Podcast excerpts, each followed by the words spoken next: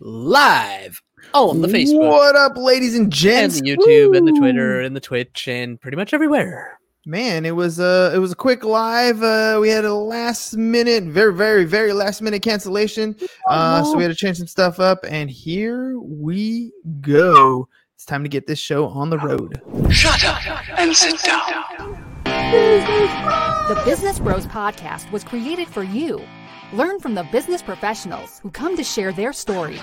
Find out what's working in business and social media, what's hot and what's not, straight from the mouths of successful entrepreneurs out there doing the real work.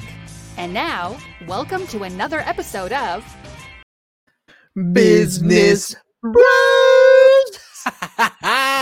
Man, what up, ladies and gents? We are here doing another show today, and we're going to be talking real estate today with this last minute episode. We're pulling an article directly from Redfin buying Whoop, in a seller's market nine ways to win when you're buying in a seller's market. So, first of all, uh, you know, welcome to the show. Uh, Welcome, before we welcome. even get started, I want to make sure we remind everybody to hit that little subscribe button. If you're scrolling through, hit the stop button.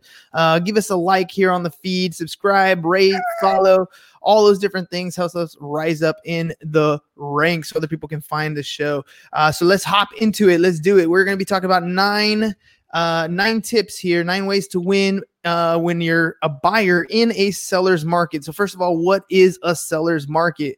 Um, What does this mean? what does it mean? It means that there's low in What ain't no country I ever heard of? They speak English and what? They speak English and what?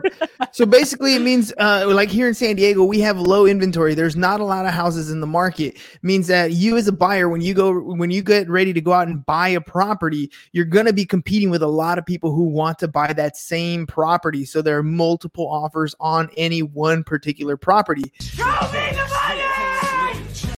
and that's, what, the it's about. are saying. That's that's what the sellers are saying. Show me the That's money, right? That's what I what, yeah, that's what sellers, are saying. So uh so let's get let's let's when we're going through the show today, just think about it from the buyer's point of view. What do you need to do so that you can be the buyer that wins out in this transaction? So here's how we go. Let's start off with tip number 1. Tip number 1 is the thing that every realtor will tell every single buyer that comes to the market. First things first, are you pre-approved? So let's get you pre-approved for a home loan. That means you got to get your tax returns. That means you got to get your W 2s. You got to get your bank statements. You got to get all kinds of docs like that all together and set yourself up with uh, some some lender that you trust or some lender, lender that is recommended. We have a bunch of lenders that we can recommend to you if you're interested Yeah. uh, in getting pre-qualified. There are a lot of people in our Business Bros network that can help you out, but you got to get pre-qualified. The purpose of the pre-qualification process is simple. Let's figure out how much house you can afford. hang on, hang on. As a real estate agent, are you even gonna show a house to someone that hasn't gotten pre-approved? Very rarely, like every once in a while, maybe if you're like a really close friend or something. But honestly, it's it's a waste of time. Why am I going to show you a million dollar home when you can only afford a half a million dollar home? And we won't know that until we sit down and talk to a lender. Now, here's the thing: when you do sit down and talk to a lender, you're going to uncover some things that you may or may not know about on your own credit report. You may or may not know about with your personal finances. I've seen It's always fun with your with your credit report because dad's stuff always shows up, right? Hernancius the third. Exactly. So so there's things that that can come up during this process, and it's important that you sit down with a lender so we can get those things cleared up. So uh, same thing. Like m- my mom is Noemi, and it's N O E M I, and my uncle is Noe N O E. They both have the N O E. They both have the same last name. Each of them has things that shows up on each other's credit reports. Now, if it's a good thing, great. But oftentimes it's it's a it's a negative thing when you're trying to get approved for a home loan. So You know, I'm gonna down- get better. I'm gonna get better at this whole uh fixing myself up to show up on on on Google searches, Mm. right? Like it's gonna happen. But right now, if you search my name for James Cias, there's some guy that shows up. He's like a doctor or like PhD he- somewhere. So I'm like, I th- I think so. Eh, I think so, I follow like, him on Twitter. if it's hilarious. So so if my credit report gets mixed up with his, that might be a good thing. Yeah, mm, it could be. It could be. It could be. We'll but see. you never know. So, so here's the thing: the lender's going to find out a couple things. The lender's going to find out if you're in a position and how in a position to buy and how much house you can afford. So, the the bottom line is you need to figure that out ahead of time. You need to. It's not just how much you make. It also takes into account things like how much do you owe and what are those minimum payments on the debts that you owe. They Mm-hmm. have this thing called a debt to income ratio where they're taking all your income, they're taking into account all your uh, payments that you're paying out, and there's a ratio there. There's it's debt to income. It's a ratio, right? And what that percentage is, how much of your income is already promised to somebody else, to a credit card company, to a car, to a student loan, to whatever it is. And once you reach a certain ratio, and lenders can can give you more information on that, then you may or may not qualify for a home anymore. So we got to sit down and, and maybe work out a plan. Here's the thing. Uh, if you are interested in buying a home, I suggest you take this first step, even if you don't think you're there yet. The reason why is because James and I, when we first bought our first home, we were 20 years old. I, I was 20. He was 19 when we bought our first home. Youngins. And really what it comes down to is we somebody said we should do it, so we followed their advice. We went and talked to a lender, and that was step 1. And they told us, "Oh, you're close. You got to do X, Y, and Z to get to the position." And guess what we did? We did X, Y, and Z. And then they gave, you know, a little while after that, we found a place and they gave this 19-year-old kid and this 20-year-old kid a house. Can you believe it? all you got to do is follow times, the good times. steps, right? So, step number one, get yourself pre approved. Talk to a lender. If you don't know one, hit us up. At, you can hit me up at Business Bros Pod. I will recommend you to a couple different lenders that I know and trust, and uh, you decide which one works best for you. So, here's, uh, so that's step one get pre approved. Step number two, get a great real estate agent. Again, I've known I know a ton of real estate agents. You guys can work with me directly if you like, but I know a ton of real estate agents that I'm willing to uh, you know also recommend that you can work with. Here's here's how you know the difference between a good real estate agent and a bad real estate agent. It's really pretty pretty simple. You're going to have to sit down and talk to them and you're going to ask them some tough questions. Mhm. Now, here's the cool thing. I got a list of like 15, 20 questions that you can ask a real estate agent, and it'll even come with the answers on those lists. So, at least the answers for me. So, that way, when you ask a question to this particular real estate agent and they give you some sort of like BS answer, they're just kind of making it up as they go. You can look on your paper and be like, huh, that doesn't quite make sense. And you can decide on your own whether you want that agent uh, to work with you or not. Here's the thing I suggest you get an agent who is willing to tell you the truth, who is willing to tell you what's going on, even when it's not good news. Okay, because let's face it, you're going into a hot market right now. So you're going to hear, uh, it could be you hear not so good news more often when you submit an offer and you're competing with 10 other people, right? You're going to get not so good news. So when somebody is is honest with you and forthcoming with you, telling you what you need to hear right up front, that's what that's a, probably a good agent. If you need some recommendations, again, let me know. I would love to help you out or recommend an agent that we work with. Uh, Dude, check out some of our earlier um like i don't know episodes like uh 100 to 200 we interviewed so many different real estate agents. I mean Yeah, you can you can get an idea of who they are as individuals because let's face it you're going to be talking with them on a regular basis. So if you don't get along with this person might not be the best person to be working with. So check out some of their profiles check out some of our episodes uh, in- the in the 100 to 200 range. And there's a bunch of real estate agents there that you can uh, you can check out and get to know on your own. Hells right. yeah. Tip number three Now it's starting to get good. Right? Now it's starting to get good. Write an offer that uh, an offer letter that's catered to each home seller. Now some of these rules have changed uh, in the near future where you're allowed to and not allowed to write certain letters to to, spe- to specific sellers. But here's the the nitty gritty behind this whole thing right? And I'll, I'll tell you a little story. When i bought my house that i'm currently living in uh, i already had uh, like geo tagged a certain area. The, the area i'm at in national city has an, an amazing view of almost all of san diego right so Mhm. beautiful. I knew I knew first of all I was going to be in National City because that's where the the wife and the wife's family is from. So I knew I was going to be in this area. So I tagged this location, and when a home came up for sale in this in this area, I jumped on it right away. I was I mean it, the house popped on the market like at 9 a.m. By 10 a.m. I was already here looking at the property. We submitted our offer right away, uh, and we did a lot of these things that we're going to give you on the tips here. And one of the things I did uh, is I got a, a family picture and I flipped it over on the back and I wrote a little letter to the to the seller. And I said and, and I told her I was like, hey, um, you know, you're you have a lovely home. It's got a great pool. It's got a great view. You grew up here as a kid. You know, I I'm I'm really looking forward to sharing with my kids the same memories that you had as as growing up here and raising your kids. It's just a little, you know, it's the truth, right? It's the truth. And I sent a picture is. of my kids and the family, right? And lo and behold, guess what? Our offer got accepted, right? But that's the deal here is is you're trying to use every little tactic you possibly can to make your offer just a little better so that it gets accepted right so you want to make sure you you try any little strategy that you possibly can and that's strategy number three is to write that offer letter catered to each individual seller. So every seller is different right? Every seller has a different situation that's going on. Uh if your if your agent is is willing to which he should be have that agent have a conversation with the other agent and see what the situation is. Get as much information as you can so then when you do write your letter when and and it's specific to that particular seller you can add little tidbits of their inform of their particular situation and that always gives it that personal touch. All right so that's tip number three. Let's move on to tip number four make an offer in cash if you can in a seller's market.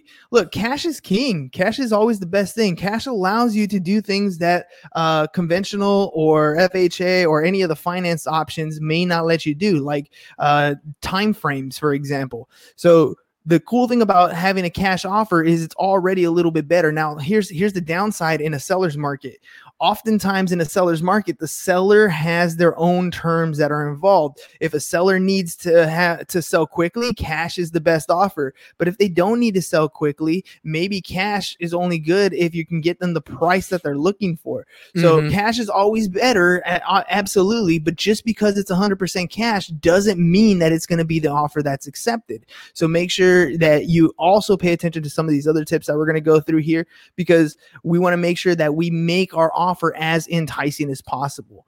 I mean, dude, we're going through some some major tough times. When we get into some some of these higher price points, in, in especially here in San Diego, there is very limited inventory, uh, and and if you have some sort of advantage, then you need to take advantage of as much as possible. Uh, it's just some some nut stuff, dude, going on here. Hey, James, you've been you've been talking to a couple um, sellers here on the Hmm. insurance side, right? Mhm. Um, what's what what have you been hearing as far as turnaround times to get uh, the insurance process to to work with lenders when it comes to uh, closing some of these deals? Uh, for me personally, it's been a little bit slow, uh, a little bit slower than usual. I've had a couple of uh, referrals come through, and uh, a lot of times I've seen, you know, something like a two, three week turnaround. Uh, but this time it's going a little bit slower on those. Um, so not sure what's going on. Hey, just a reminder, uh, yeah, and I got I got to let you guys know, I got a property that's going to be coming uh, potentially back on the market. If you're a real estate agent and you're watching this right now, I got a place here in Chula Vista that you might want to take a look at. It's immaculate, it's beautiful, and I'd rather do a deal before we get into What's the uh, the market. Um, DM me, send me a message at Business Bros Pod, and I will I will give you some of those details. If you're part of the Business Bros Network, then you already got an email on that. So let me know if you're interested because I got something. It's off market again. We're in a seller's market, so before I hop on there, we've had a number of offers in the past, so we're to get into that position again. So if you want to get in on this before, be that agent that knows somebody. Right, be that agent that knows somebody who has off off market deals, so that you guys can get in, get your buyers in with that additional advantage ahead of time. So let me know at Business Bros Pod. It's a beautiful home in Eastlake. All right, here we go. Uh, next one, number five.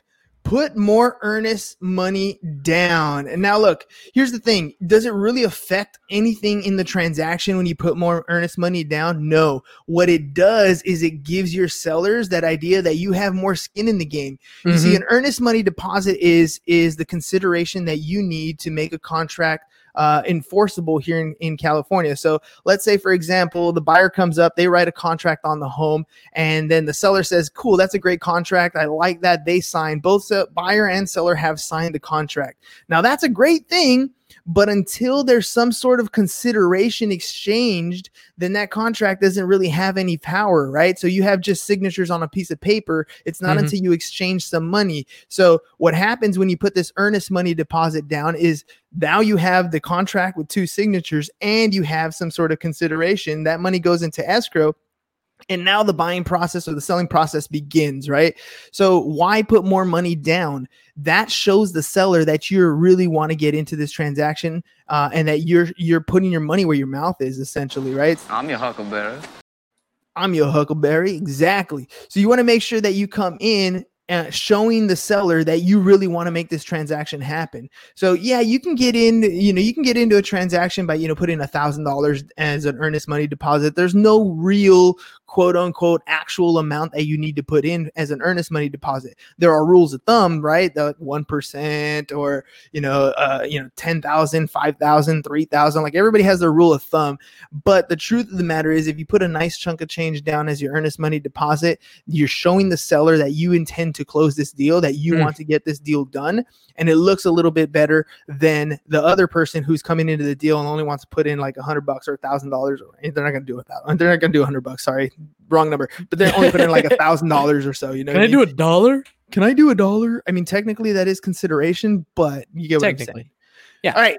You better be Ready? dealing doing a deal with like your best friend or you know your brother or whatever in that case. Yeah, yeah, yeah. Well, even then, I mean, even then, man, sometimes it's the ones that are the closest that end up uh, messing things up for you. So let's make sure that uh, you have some good communication and you have things written because that's important. All right. Uh, yeah. Step number six. Right. Add an escalation clause. Ooh, what the does heck is mean? an escalation clause? All right, so let's imagine that we have a house that is listed for sale. And I'm just going to use easy numbers, right? So let's say this house is listed for 100 grand. Cool. So you want to go in on and buy this property and so does, you know, 10 other people in your marketplace. So an escalation clause what it does is it allows you to put an offer in saying, "Hey, Mr. Seller, whatever happens, I'm going to beat the highest bidder uh, that comes in by X amount of dollars, 500 bucks, a thousand dollars, whatever it's going to be. So this gives you as the, as the buyer, a little bit more of a, a little bit more leverage. Cause now you're letting people compete against, uh, against each other, but the seller knows that they can always come back to you and you're going to beat that highest price. That's what that escalation clause allows you to do. Uh, you know, it's not always the easiest thing to do, especially if you're, you're at the top of your price range. This is why dealing, uh, working with a lender up front is actually, is vitally important because if you put an escalation clause like this and you exceed what you're allowed to buy, then that escalation clause is not going to work. You're not going to get the deal. It's going to go bad. It's, it's not going to be in, in the right area, right? It's not going to work to do that.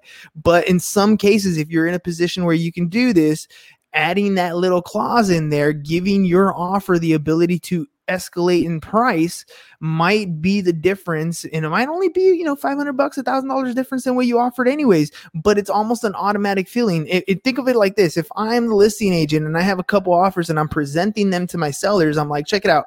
I have this offer at 100000 i have this offer at 102000 and then i have this offer over here. It's at 100000 also but they got an escalation clause. They're willing to go a thousand dollars over any of the uh, other offers that come in. Oh okay cool. Well let's take that that one. That one will be at 103 right? That's how that would work. I mean it's very very simplified there but essentially that's what an escalation clause allows you to do. So if you're bidding against other people that is a strategy or tactic that you, that you can use. Now remember if you're buying if you're buying and you're uh, working with an agent um, and i tell this to people who are working with tax professionals as, well sometimes your tax professional your real estate agent or whatever doesn't know about some of these strategies or they haven't really remembered or they've been, been dealing with a lot of things that doesn't come up. So if you're a buyer and you learn about this because you're listening to the business bros podcast that would be a good time for you to say hey mr and mrs real estate agent I have an idea. I heard about this. Can we do this? You as the as the buyer ultimately are responsible for what happens. So if you have an idea, bounce it off your real estate agent. Let them know. You're not offending them, you're not telling them something that's going to hurt them. You're trying to do what they're trying to do, which is give you the best option available. So if you learn something, if you're googling it, you learn something or you have a strategy or you have a, you know, you you have a suggestion, bring it up with your agent talk about it and then make a uh, make the best plan to go forward that's what Now, if you know what you're worth, now go out and get what you're worth. exactly thanks uh thanks sly always a always a good guy that Thanks, guy. Rocky.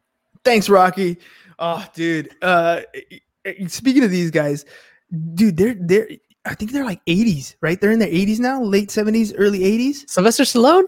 Yeah, No how old is way. Sylvester Stallone? dude.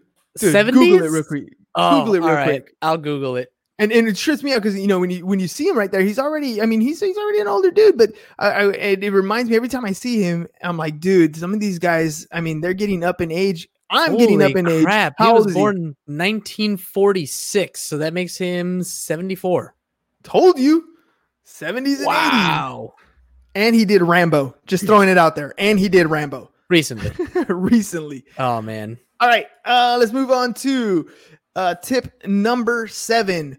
Waive extra contingencies. Okay, look, you're a buyer. You're coming in. You're competing with a bunch of people. If you have a lot of contingencies, well, first, what's a contingency? It There means something hap- has to happen right before you move on with the with the sale before you close. So some of the contingencies that are already built into your contract you have a contingency for uh, uh, loan approval you have a contingency for appraisal and you have a contingency for inspection. Those are, are usually the three that are embedded right in your contract. But you can have other contingencies right? You can have a contingency where let's say you want to buy a home but you need to sell your home first. So your offer is contingent on you being able to sell your home. That is a contingency right? Uh, it may be contingent on i don't know uh, the you have to i don't know whatever there's, there's a Uh, ton well, of different there- things there's some silly ones you can use too, right? Like I get the car that's in the garage. Yeah, there's all kinds of different ones that you can use. But every time you have a contingency, think of it as you building a little barrier between you, the buyer, and you, the seller, closing the deal. So if you can get rid of some of these contingencies ahead of time, for example, if you were able to sell your home and then live in an apartment while you shop for your new home, you no longer have that contingency. Now I know that's not ideal for some for some people, right? But that's removing one of those contingencies. It makes your offer that much more attractive if you can come in and you're coming in with all cash and you're not worried about appraisal anymore uh, then you can do you can ask your agent to do what's called a cma right they're doing a market analysis and and they're they're using comps very similar to what an appraisal would do anyway so you can get a valuation of the property now you're not contingent on appraisal that's one less thing right? Uh, if you're buying the property as is you know you're buying in a decent area you walk through you you can come in and you're buying it as is. Doesn't mean you don't go in with an inspector to check things out but maybe you go in with your contractor and say hey these are the things i'm gonna i'm gonna be able to um, fix or change or whatever it is. Again every contingency that you can remove is putting you one step closer to closing the deal. So having if you can waive them waive them if you cannot try to get them done as soon as possible uh, especially on the property that you you do get into escrow. But remember we're talking about getting into escrow here. So to get in you got to make your property more attractive. Again think of the sellers right? The sellers are sitting here and they're comparing offers. They oftentimes aren't comparing people. They don't know you as an individual. You the Mhm. buyer as the individual. They don't know you. They don't know what your face looks like. They don't know your entire situation. They don't know how many kids you have. They don't know how what dire need you have. They don't know these things. They're looking at contracts as pieces of paper and they're going to choose the best piece of paper that suits their needs right? So they're looking at these contracts. They're looking at the price. They're looking at what else can stop them from closing the deal. Contingencies can stop you from losing the deal uh, from closing the deal. So if you can waive those contingencies by all means do so. Uh, when we That's good. One less thing. That's right. When we bought the house again, when we bought this house that we were looking for, uh, I was already pre-qualified ahead of time, and even though I had to sell my house, it wasn't a contingency to purchase, and that allowed me to get into this house much quicker, much easier, and then I was able to list the house. Uh, you know, I, I was able to move out, move into this place, and then sell the other house, and I was I was good to go. So just depends on your situation, and again, that's why number one is to get pre-approved, right? That's Yeah, why number say, one. I was gonna say, like, it definitely depends on your situation because there was what a month, maybe two, that you had to pay two mortgages. Yeah. And that Right? happens. And you gotta be able to to to handle that. So again, Exactly. that's why rule number one, if you're having trouble with uh with any contingencies, see rule number one, right? Get pre-approved. Rule number one is that important. This is why when you talk to any real estate agent and they say, you know, and you tell them, hey, I want to buy a house, the first thing they're gonna ask you is, have you been pre-approved? Because there are a lot of issues and a lot of things, a lot of strategies that can help you get to closing if you're pre-approved. If we know your entire situation. And I know, I know there are skeletons in the closet. There are things you don't want to look at. I don't really You want to. can't handle the truth. The absolute truth. That is the truth. You get scared about looking into your finances. You get scared about looking into your credit report. Maybe you're hiding something from your spouse that you don't want her to know about or he to know about, right? Whatever it is, I get the stress. But if you're going to I hope you're insured. but if you're gonna purchase a home, make sure you get pre-qualified. It might give you the opportunity to do this step number seven, which was to waive some of these extra contingencies. All right, moving on. Number eight, don't restrict the seller to a timeline. Now, uh it- there's this is a double-edged sword here. On the one hand you want to make sure that you do have a timeline but as a buyer if you're giving your sellers the flexibility that they need to close then you're a much better buyer. You're you're meeting the Mhm. needs that the seller wants. So again the seller's looking at the contracts and they you know your your seller's like you know what? I gotta sell my place. I'm, i need to sell this place but I, i'm also buying another place. Maybe the seller that you're that you're buying the house from is moving up in a property and they're buying another house. So they might need that little bit of flexibility. Maybe they need to close escrow and stay in the house for a little bit just so they can close escrow on their other one. They Mhm. have to have some flexibilities here. If you're the buyer in a seller's market and you're competing with multiple offers having that uh, having a little bit of leniency on the rest- on the timeline will help make your offer that much more attractive right? You don't know again you don't know what the situation is but you can let them know that you're a little flexible on that time frame now that doesn't mean i'm gonna and i'm, I'm gonna emphasize this because I, I literally went through this myself it doesn't mean that you don't want to know what the timeline is right? That's not what we're saying here a timeline is still important when we're talking about closing escrow. You still need to know when contingencies will be removed. You still need to know when inspections are going to be done. You still need to know when your expected close of escrow date. We're not saying get rid of those things. That's not what i'm saying here. All i'm saying there is as a buyer have some flexibility to alter some of these timelines so that you know that you're giving that seller the opportunity to close. They're going to be grateful. They're going to want to choose your particular offer. Don't be num- like this guy. Today, Junior? right? I mean, you can be that way. Just understand, is the buyer side, there's a little. It's a little bit tougher, right? On the seller side, in the seller's market, when they have so many options, it's a little bit different. All right, number nine, last tip here: be willing to make concessions during negotiations. Now, oh.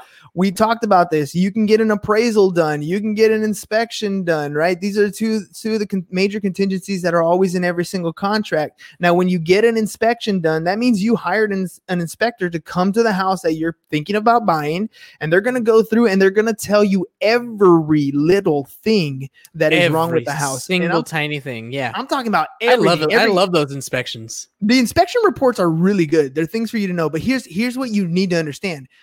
Every house, even new construction houses, Mhm. are gonna are gonna you're gonna get a- an inspection report with things that are wrong. It's sure. just the way it is. And it's not to say that everything on the inspection report needs to be fixed, needs to be corrected. It's an FYI. This is Mhm. for your information. Most inspection reports are going to come with a list of things that are highly recommended because maybe they see something in a wall, maybe they see some mold, maybe they see yeah foundation issues. Those are definitely you know big red flags that you want to Mhm. pay attention to. Every inspection report is going to have a list of things. If there's a crack in the fence, it's going to be there. If there's a, you know, I don't know, a, a little chipped corner on on a tile, it's going to be there. If there's a little bit of calcium deposit on your sink, it's going to be on the report. Every little thing is going to be on that inspection report. And that's for you the buyer to know what you're buying, right? Now, what often happens is you get that inspection report, you sit down with your agent and the inspector, they go over everything, and you have this overwhelming feeling like, oh my gosh, I am buying a lemon, even though it is not a lemon, right? But you feel that way.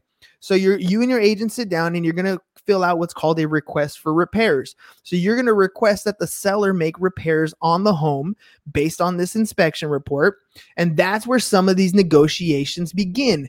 Now, the seller could make those repairs for you out of their pocket. They might credit you some money at close of escrow. They might tell you, sorry, no, we're not doing any repairs, whatever the situation is, right? And this is where the negotiations happen. This is where the back and forth happens.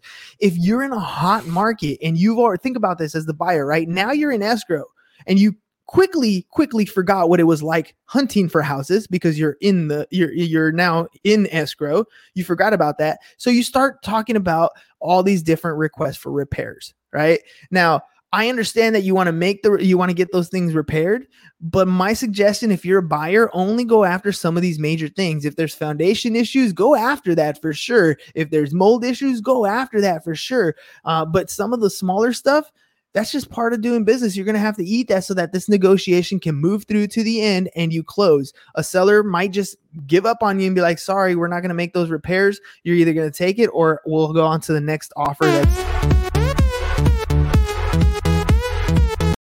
Yeah, you don't want a dead deal, right? Dead deals suck. Believe me, they they've happened. They suck. They're not the most uh the most the funnest thing to be talking about, but they do happen. So if you're a buyer and you're entering into negotiations, understand where you came from. You came from hunting uh, houses over and over again, getting declined on offers, and now you finally got one in escrow. Do the best you can to enter these negotiations. You might have to concede to some of the requests for repairs that you're talking about. You might have to. Re- uh, here's another one, and I'm going to throw this one out there.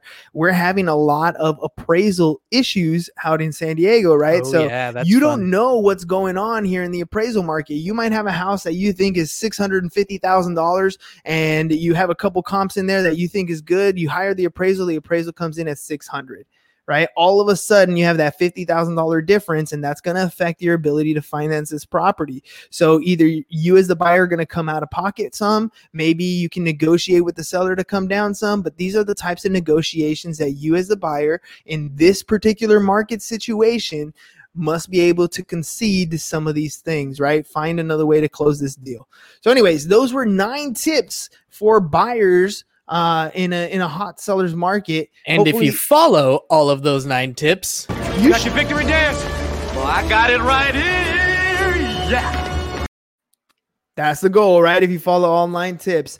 So, anyways, if you guys have any questions, make sure you hit me up at Business Bros Pod on all our social medias. Follow us on uh, all the social media pages. Give us a like, give us a subscribe, uh, so that we can get a little bit higher up on those iTunes ranks. Appreciate you guys spending some time with us. Hopefully, you learned a little something today. And if you have any questions, I'm here for you. That's all we got for you guys today. And I forgot to mention, yeah, that's exactly what I was gonna say. I forgot to mention today is SHIT. So, So happy it's it's Thursday. Peace, y'all. bye bye.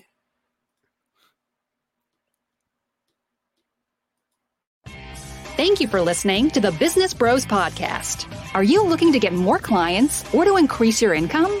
Hernan, the business bro, can help you generate referrals through the power of podcasting. And James, the insurance bro with Pipeline Insurance, can help you effectively add insurance to your existing business. If you are ready to create wealth today and generational wealth for tomorrow, email businessbros at csfirst.com to schedule a free consultation or join the Business Bros Network, www.businessbros.biz.